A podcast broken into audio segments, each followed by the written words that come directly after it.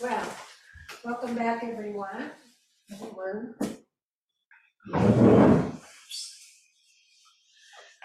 So, okay. So now we're going to, uh, I want to start with um, giving you an overview of where we're going. Um, Kim, so where are these people? Where am I looking? Oh, you look at the Screen? laptop. Okay, sorry, I just, know there's, I have so many options to look, I don't know where to look. I should go and move you guys this way. Such a complicated question, where are they? That's why we came to the index. Okay, so, all right, now I've I've located this. Okay, so, um, anyway, welcome back. I'm really so glad to have all of you today and uh, for this next couple of days. So, um, what, what I'd like to do in the next four days is um, have this, an ex, it's, it's a journey. It's a journey into the exploration of, light. What does that mean? Um, in the Buddhist context. So obviously, this is by no means comprehensive study. We have only four days, so that's not much time. But it's just a taste, actually, from three um, uh, interrelated Zen masters. And um, we'll be looking at them, and we'll start with excerpts from. Okay, I can talk loud, maybe. Uh, Dainin um, Katagiri Roshi, um, from, the teachings from the Buddha himself, actually. That's where it's great. Um, and also, um, um, oh, Dogen, I'm gonna forget, uh, Dogen.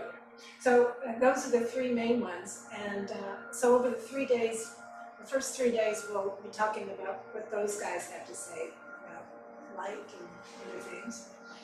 And then on the fourth day, um, we'll be looking at um, about what we think. How do we interpret our practice? And what does it look like? And how does it relate to life? So that that's it uh, overall. So um, just to give you a little bit.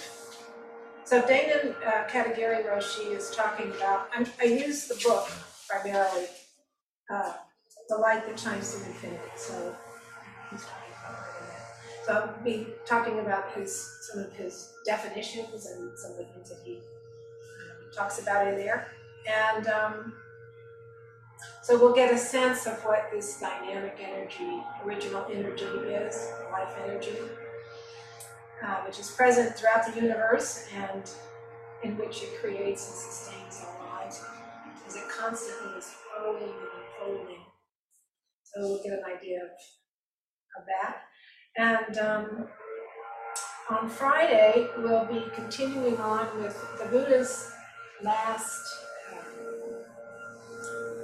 teaching entitled Be a Light Unto Yourself. And that's a very, pretty well known one. Um, and then we'll look at a couple of people that have written um, have written about that particular teaching, so we'll look at that. And then um, on Saturday, we'll go to, I think all roads lead to Dogen. And uh, so we'll be looking at Dogen and specifically his teachings on Zazen and, well, we'll be looking at the uh, Fukan Zazengi, which we read this morning, It's a long piece, but it pretty well covers, covers a lot of stuff, so anyway, we'll be looking at that. Um, and then finally, as I said, we'll be discussing, um, uh, our own, how we experience our practice and negotiation and how the light, light relates to that. So, um, so that's the overall view um, for the next coming days. And then in the afternoons, we'll be doing um, experiential uh, exercises, which is, people have been with me before know I do this shifting, so we'll be doing, we'll see how that works, doing some shifting around that, so we get a better sense of what particularly Padova's talking about, what, what everyone's talking about. They're all coming from the same place, and get an idea of where they're coming from.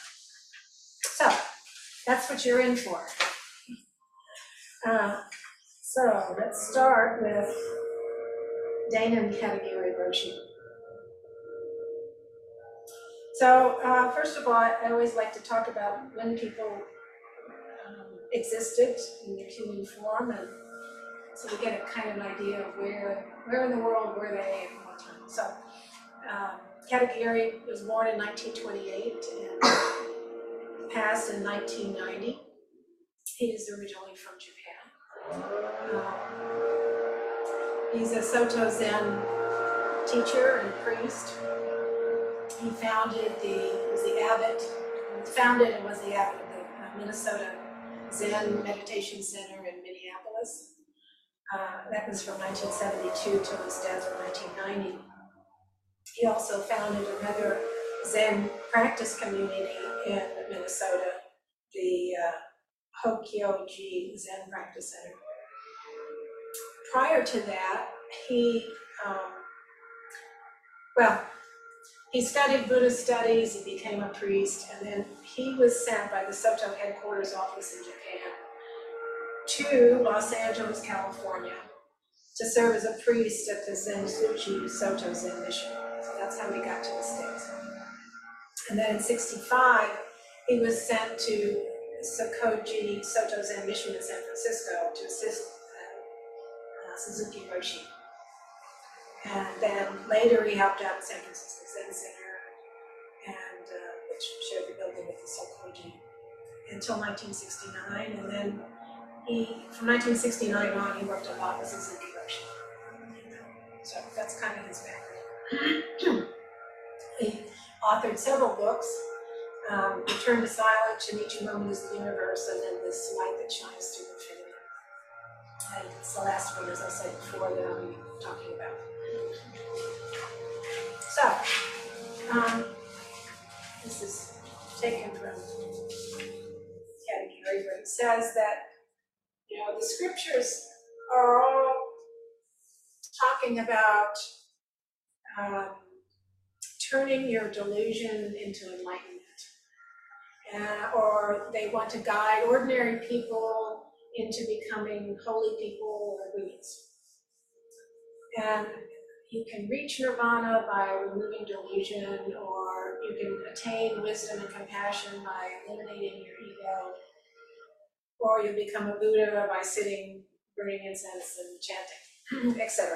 So those are kind of the, the thought that a lot of people have about what the practice is actually about. Um, but as Katagiri says, it's, as you probably all know, anybody who's been practicing for long, is that getting rid of your ego is not, not very easy. To remove your desires and your delusions, it's a hard, it's hard road. So it's good to look at what the scriptures are actually, actually saying. What are they really saying? So, Katagiri suggests that spiritual practice is actually about aligning ourselves with this ever-present life force that you are It's kind of an interesting take. He's got a really unusual take. I mean, in the end, he's, similar to a lot of people, but the way he expresses it is very different. Anyway, um, so Shakyamuni Buddha taught that a magnificent event is unfolding right now. It's true. In every aspect of your life.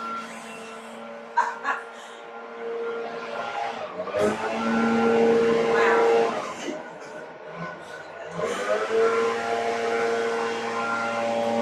Anyway.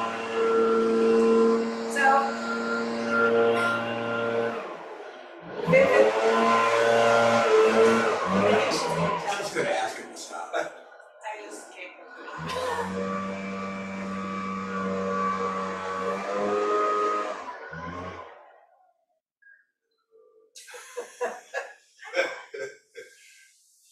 There silence is golden. Okay, so anyway, vivid loving, living energy is constantly at work in creating and supporting our lives, as I said before. And it's, it's like a fire, a fire that is eternal and, and boundless. So whoever you are, whatever you do, your life is very precious because the original energy of life is working in your life. Now, what is this original energy of life? Uh, Katagiri says that it's the Buddha. That's interesting, I've never heard that before. Um, so the original energy of life is, is Buddha. And so the Dharma he describes as the great original energy, how it functions, the functioning of this energy. And so the Dharma is really hard to talk about, and we never really can say exactly what it is with words because it's inconceivable, actually, to the ordinary mind. Nonetheless, nonetheless, it's it's alive within us. And we can use this energy to, what Katagiri says, I think this is a great line, burn the flame of your life force in everything you do. So I translate, I translate that as, is a lot more poetic, but doing everything that you do, you do it wholeheartedly, no matter what it is. So, that's the Dharma, the Dharma. Dharma is the truth, it's, it's existence, it's, um, it's the Buddha way. actually. It's the truth and it, it's, it's us. It's us. So, in doing spiritual practice then, is to invoke this life force that's deep within us. To invoke it into our own life and use it to grow our life. And what does that mean to grow our life?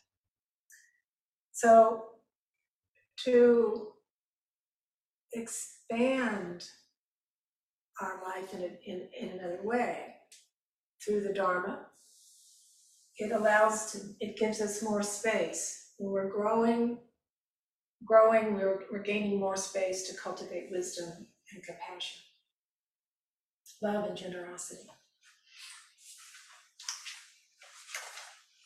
Many different traditions of this. So in particular, in Zen, spiritual practice, what we're doing is just sitting. So really, it isn't, it isn't so passive, actually. It's sitting based on deepening our intellectual and experiential understanding of our existence, moment to moment. And after studying and, and sitting, you accept that your life is already present in the big scale of everything, the universal scale. So we study the teachings to go deeper into our life. And we discover that our original place is the place where all beings live together in peace before we exist as individual beings. It's just so lovely. Our original place, place where all beings live together in peace before we exist as individual beings. So, from that place, you can join the flow of life, living in harmony with all beings and walking hand in hand. So, if it's not already obvious, I, I think of that as the place before uh, we exist as indi- individual beings. It's before before we latch on to personality, before we latch on to identity, you know, before we latch on to all that stuff that makes a self. It's before that. so we sit in zazen, and we sit completely in peace and harmony with others. And we practice to carry the same energy out into the world, this dynamic, original energy. And this is the guideline for Buddhist practice and study. So people from any religion can have practice this same thing. It's really just a matter when one becomes aware of this magnificent energy of being that rises in your body and mind, and one feels alive. And you feel boundless and broad, compassionate, and kind. And this is a guideline for living as a human being. So, I'll go back to the terms. So Katagiri, the term Buddha is understood as the original energy of life, the life force, original energy. Dharma is understood as truth of the ultimate principle of existence, that is, the functioning of the Buddha way. So this original energy of life constantly flows and is working all the time in our lives every day. And I also I see that too as the idea of life as it is. That's this energy, you know, we don't like how things go sometimes. A lot of times. Um, but you can see it as it's life doing its own thing. It's this original energy that's moving, moving through everything. It's that's that's what's happening. It's doing its thing. So, so this this means um, so this is as I said before, Dharma is us because we contain, you know, we're we have that energy, so therefore we're the Buddha. Um, and so it means that the form of our life is identical with the with the original energy. So the truth is you, the truth is your real self. And so, de- so depending on, you can depend on yourself is to depend on the Dharma. And this is very important because that means that the Dharma is not separate from human life. We're not trying to, this isn't a perfection project, a spiritual practice. It's based in our human life as we are, in our humanness. so, practice is a way of life based on the fact that truth is already alive in our lives and we can depend on it. And so we touch the core of our lives and discover a life worth living. Again, it's the natural state of your life before any thoughts or ideas arise. This is real truth. This is the realization of reality. I talked about that a couple of, well, a week ago, almost two weeks ago, um, in the in the inquiry about having the direct experience of, of reality. And this all figures in that. So you directly experience pure energy as the core of your being, and you realize that you can always depend on it. And uh, if you depend on Dharma, the Buddha's way, pure energy will arise and appear in your everyday life.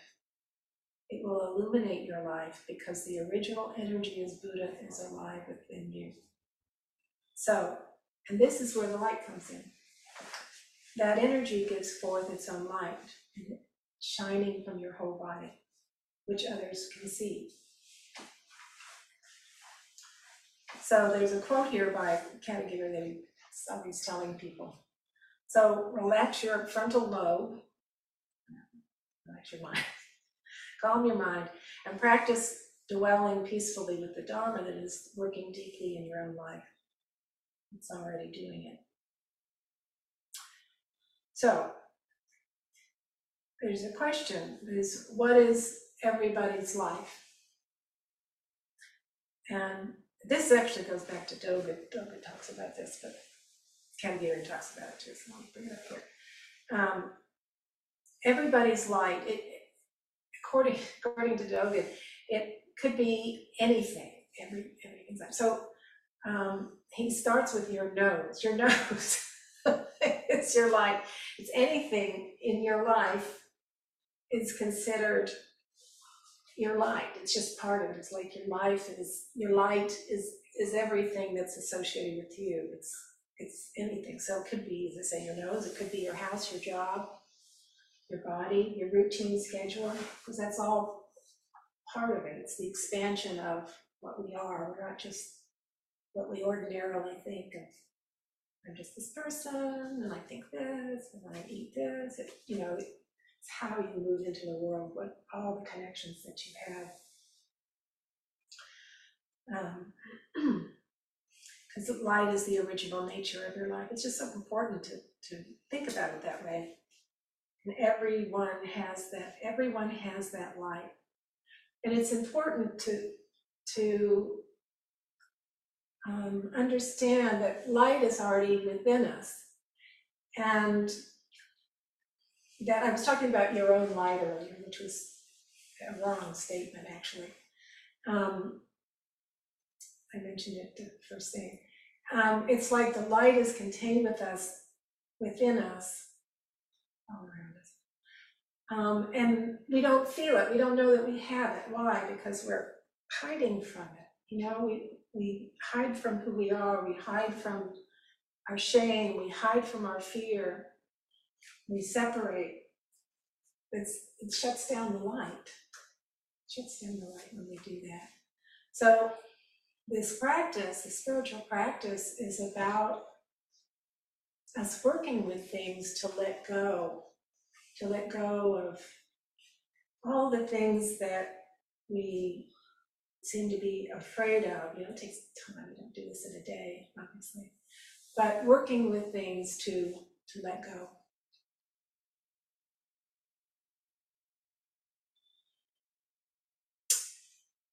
So it's hard to know what is what it is, this light, but it's nothing but energy, motion, or dynamic functioning. And if you try to conceptualize it, uh, it looks dim and dark because your original nature can't see it that way. It can't be conceptualized. So, in order to understand it, you have to cut off the knowing and seeing, knowing and seeing, and forget gain and loss, and become perfect, purified, naked, and perfectly at ease. And every, each and every one of us must investigate his or her, her own life. Just to study that. Just, but for the time being, just be the functioning of your light right now without attaching to it. So it's just um, Suzuki Roshi uh, talked about how sometimes when uh, say we're carrying something and uh, and all of a sudden it drops, breaks. And so we have an opinion about that a lot of times. Ah, why did I do that? So stupid. And he says this that when we do that kind of thing, um, we cut off, we shut things down. In this case, we're cutting off the light when we we've gone back to self. You know, come back to self to to criticize and and uh, it's really easy to do that stuff, but it's, it cuts off the light. And so um, it's just a, a new practice to kind of let that stuff go. And Suzuki Roshi says, just, you know, it broke, keep on going. Just keep on going. Yeah. I think that's a really good point. Okay.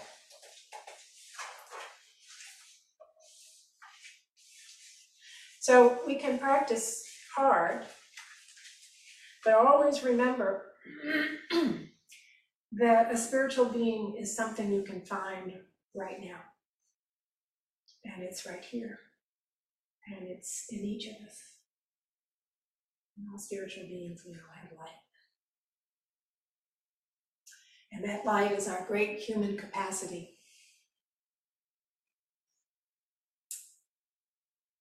Beyond your human speculation, you are already great because of whatever you may do.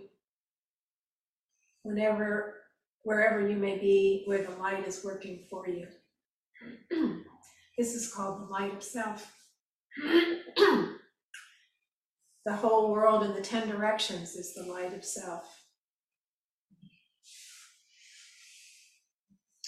So you, this is a, again, Dogen, which is an expansive, I to say expansive way of looking at things. But you and the whole world were born together. That's kind of the idea. When you come online, everything is born. And so you're connected to everything, the causes and conditions of that moment that you were born. So you were born, again, another Dogen statement uh, or metaphor. You were born simultaneous with mountains, rivers, and the whole universe, and through the function of independent co-arising.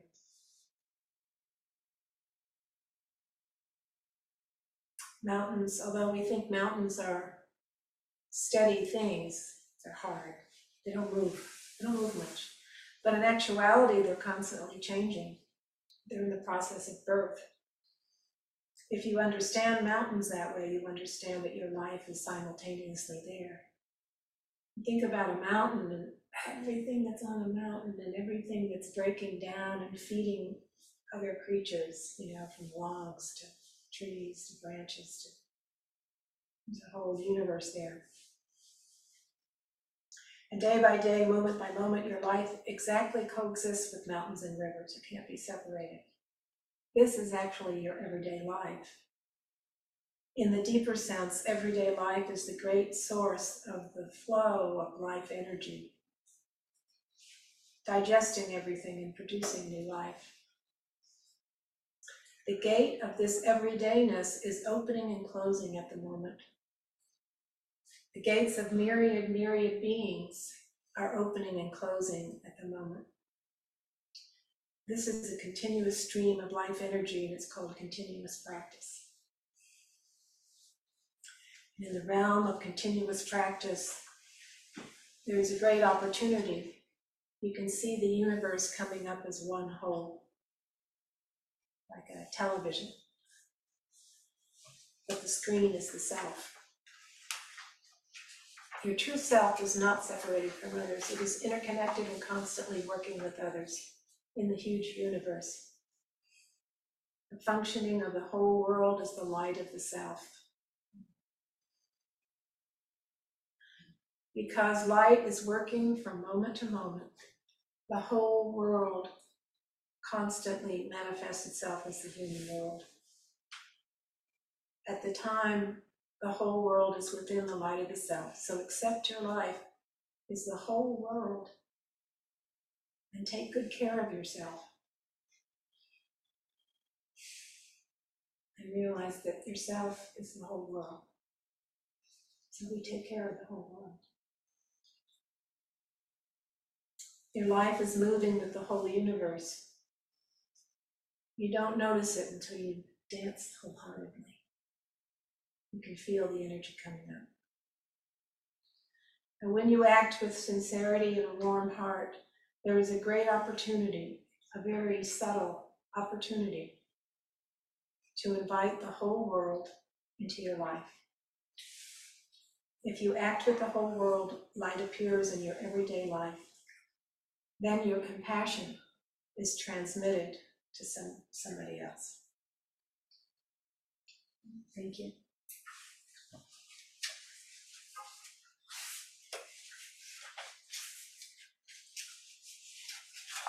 Um, any questions? Yeah.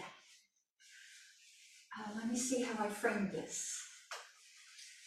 So just as we speak of in our practice of not to, Mm.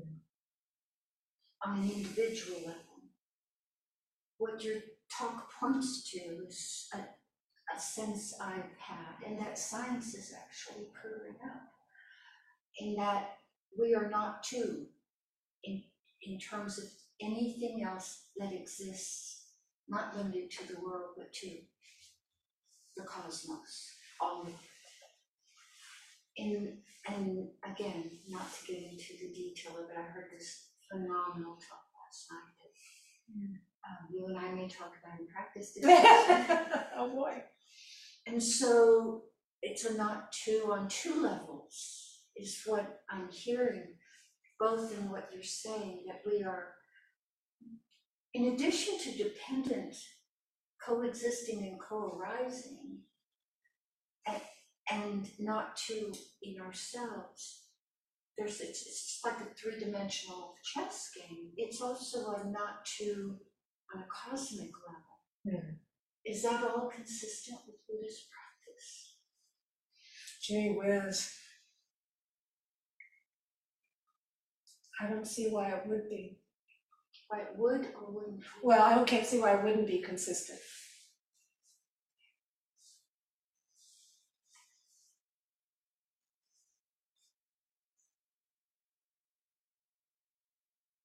I'll Hmm. Yeah. I don't, I don't either, Lord, but I wondered if maybe I was having, um, constructive thinking, limited thinking. And so if it is this three-dimensional dance, all of these not twos, then how amazing. I mean, truly, the cosmic light, the worldly, our internal light, dancing with all of those energies at all times, and yet dancing with us. Yeah. Mm. Don't see that as in- inconsistent. It's hard for a human brain to hold all of that at once. But not for human spirit. Right. Yeah. Thank you. So you said, uh, we are light and when we act with compassion, we're giving our light to others. Well, um, we're transmitting the light. Yeah, transmitting light to others. But the other is also light, right? That's right. So then, The Thing is, not everyone is connected with their light. Like I was saying, they're closed down. so when I'm transmitting light to someone else, then it, it opens their capacity for their own light. Yeah. Just think of it when you have an interna- interaction with someone where you're really connecting. It has an impact on you, know? Yeah. And you naturally relax, you drop some of the protections that we have. and You're really connected, So then you're dropping into your own light, dropping into but your. you're using the beams from like a. Yeah, to be able to, to let go. Yeah, Yeah. okay.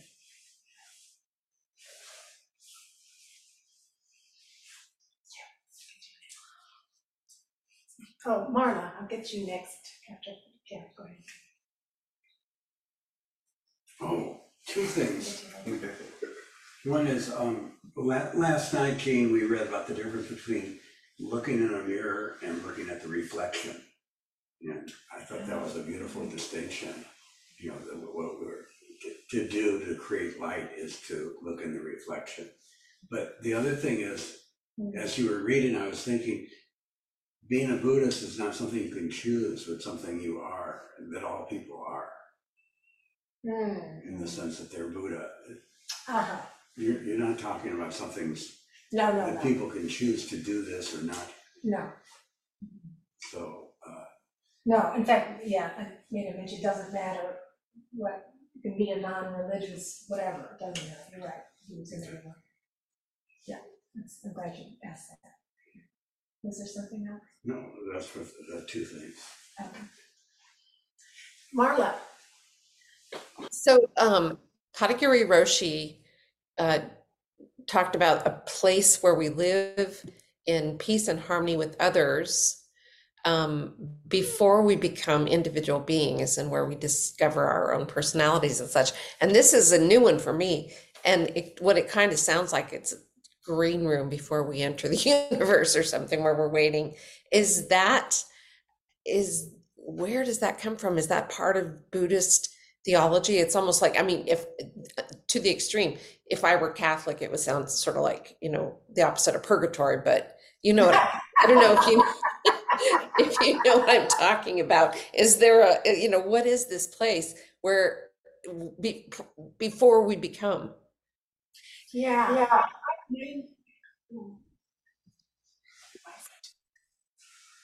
I don't know, I wasn't doing it before. Um, I'll try again, it's not doing it now. Yeah, that's really. Um, I, I look at that when he says before you're a human being, I see that. Um, my way of looking at it, and um, maybe I'm missing something, but that's entirely possible. But it's it's more like it's the place. Um, uh, as a human being, what a human being is is consists of as opposed to like this, like, um, being a Buddha, well, let's, let's say it that way. Um, is that the, the human has, as I said, they're, they're shading themselves from the light. How do they do that? It's because they create an identity that they attach to. It's the attachment that's a problem. We make ourselves into these things conceptually, right? We're conceptualizing everything. And so I am, you know, I am a teacher. What does that mean? So all of a sudden that puts me in a box, but you don't know me any better by saying that, right? It's just a category, empty category.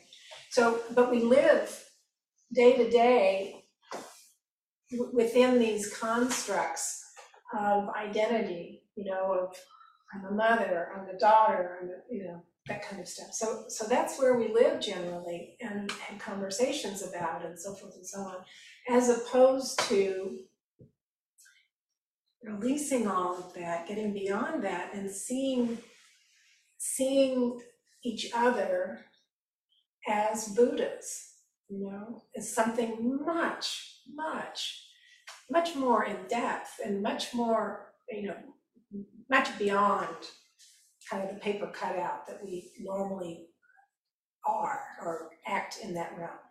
Does that make sense? So it's, when I think before, it's before you form up, like, like with the, the Suzuki Roshi example of dropping something. So you're walking along, you know, you're doing your practice, you're, you know, doing helpful things and in a way that's spontaneous and blah, blah, blah. And then you drop something and when, at the moment you drop, you have dropped back into your identity and started, you know, criticizing or, you know, this kind of thing. So then you're back in the individual realm, you've separated from the rest of the world. So that's how I understand it. Okay, and I was probably typically being too literal and thinking that it was like prior to something else happening, that there was this peaceful place where everyone coexists. And so what I'm hearing you say is that this is a continuous process as we attach and unattach from our identities throughout. That's exactly, that's. Okay, thank you. And I think it comes and goes. You know what I mean? I don't think it's a, oh, now I'm here forever, you know, you know, you have glimpses of that where you are really connected with the universe and then you turn and it's gone. That makes perfect sense. Yeah, thank you. All right, thank you. And we have Lisa. Sounds good. Lisa, hi. Hi. So, um, human lives are precious. And we're grateful for born, being born into a human form. And part of the reason I think is because we have choice and awareness. And as I'm talking, I'm thinking, oh, about something I heard decades ago. Um, that a wonderful um, teacher stated, and he said, you know, humans have consciousness. You know, can a bee step back and enjoy, look at a hive and enjoy its creation? And So part of what I started thinking was about all sentient beings. And all sentient beings and all living beings are Buddha. Is that true or not? And wouldn't it be a terrific advantage to not have um, a prefrontal lobe or to not have? you know what I'm saying? It's like, oh, well, we're at a disadvantage in a way. I mean, if we didn't have these particular cognitive abilities, um, we wouldn't get into so much trouble. I mean, animals can be conditioned. Okay, now I'm thinking this through. Animals can be conditioned, but it's like, well, they don't have the ability to see their conditioning, do they? And they don't have the ability to transcend it.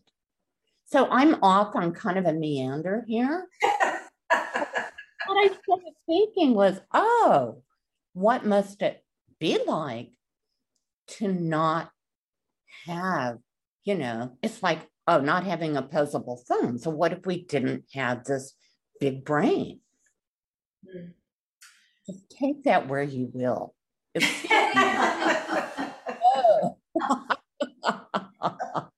Well, uh, uh, the, the point is, we, well, we do have a big brain, and so we do get into trouble.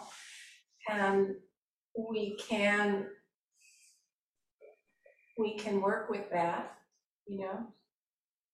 I- Again, I, I don't think it's a, it's a hundred percent fix for, for everybody. I think it's more of a up and down sort of thing.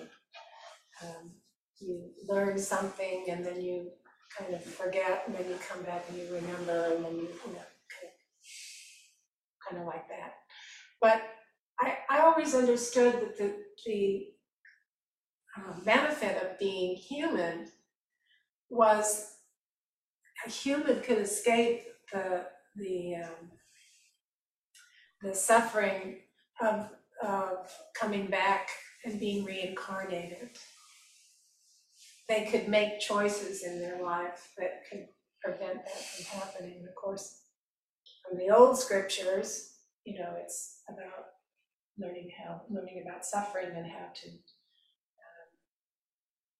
relieve suffering in others. That's helpful, you know, from that framework. But it works better if you truly believe in reincarnation, or, but it's good enough to believe in reincarnation in this life too. Well, that's right. I was just gonna say that the reincarnation issue is kind of, it's so interesting. The traditional ways of, of looking at it is, you know, you come back in a, in a lifetime, another lifetime as an animal or something, you know, based on how you behaved, your, your comportment and your life prior. But in actuality, science is proving so much of this that we are constantly created, recreated, or reconformed, I don't know, in minutes or seconds, you know, con- considering the fact that cells are remade, I don't know how fast, I don't stick, numbers don't stick to me very well. But anyway, in a very short period of time, and so, you know, you think about that, and then you think about all the causes and conditions that are working on us all the time, you know, between those, you know, just the physical aspect and then everything else, it's, there is, uh, recreation all the time. Well, so we're constantly regenerating ourselves. And we have that ability, and it's like, oh, and part of that ability is, you know, making choices and being aware of what causes our suffering. And that could extend, as I'm thinking about regenerating ourselves and regenerating our brains through neuroplasticity. Um, you know, we also have some choices about how we use our bodies, whether we exercise. I mean, if we have that privilege and what we eat. And that also has a regenerative effect. I mean, in every organ of our body. And then the interactions we choose. I don't know, maybe that's taking, maybe that's getting like too, you know, too waffly, but it's kind of appealing to me that like that I'm constantly renewing myself in that way by as an embodied experience. By the experiences I embody myself in too, and the experiences I am wholeheartedly immerse myself in. Mm-hmm. And each one leads to a new, um, a new path. That's, you know, it's infinite. Because each, each choice lead or each action, oh, well, karma, what the heck? That's right. Okay, thank you. Thank you, Lisa. Okay, Dan. Uh, two things popped up for me. One was um, thinking about that Suzuki Roshi quote. I think you said it was Suzuki Roshi about dropping something. And Yeah, how um, I was just thinking about zazen and how like focusing on your breath and you're embodying it, and um, for me, it's like really feeling those feelings, and then when a thought comes along, that's like when you drop something, and for me, it's just so easy to then oh like not necessarily worry about what I dropped, but just continue like going towards that. Um, and so then it's like, I guess the metaphor would be like, okay, instead of worrying about what you dropped or continuing that that thought story, like come back to right now and, and moving forward. Yeah. yeah. I think, if I can interrupt that. Yeah. That, I think as much as anything, that when the thing is dropped, it may be criticism, we can- but it's a distraction. Yeah. Yeah. And, and it's, so it's the whole thing about how long are you gonna be distracted? You Exactly. know, Yeah. when do you wanna come back? Yeah. And sometimes, you know, just keep going. Yeah. Getting distracted. And as much as I get distracted in Zazen, man, I get, I mean, even more distracted in daily life. Like it's just nonstop. Well, it's so easy. yeah. You know, I mean, our whole culture is based on that, Yeah. It's Yeah. distracting us all the time. And then the other thing was kind of related to what you were saying, Dean, um, asking about um, like transmitting light. I was listening to a, a podcast, and it was a scientist who had done some research with the Dalai Lama in the '90s. So it was like one of the first uh, people who had who had kind of bridged that gap of um, researching the Dalai Lama. And, and he was saying that when he when he was going to meet him, he was sitting in this room waiting for him. Um, the scientist was, and he was basically having uh, anxiety, like panic attack, just so worried about what he was going to ask and and what the interaction was going to be like. Um, and right when the Dalai Lama walked in, like he said he felt more at peace than he's ever felt before, and all of that stuff just drifted away. And he said the way the Dalai Lama was just like brought ease to his whole being. Um, and so that's kind of an example of like how Right. how um, I guess light can be transferred. Yeah, absolutely. I think that's a really good. Yeah, well done. I have a follow-up question to Marla's. Because the light bulb seems to have gone off for her, and I'm like, I want that light bulb. And, and I didn't get it. And so Marla was asking, where is this place?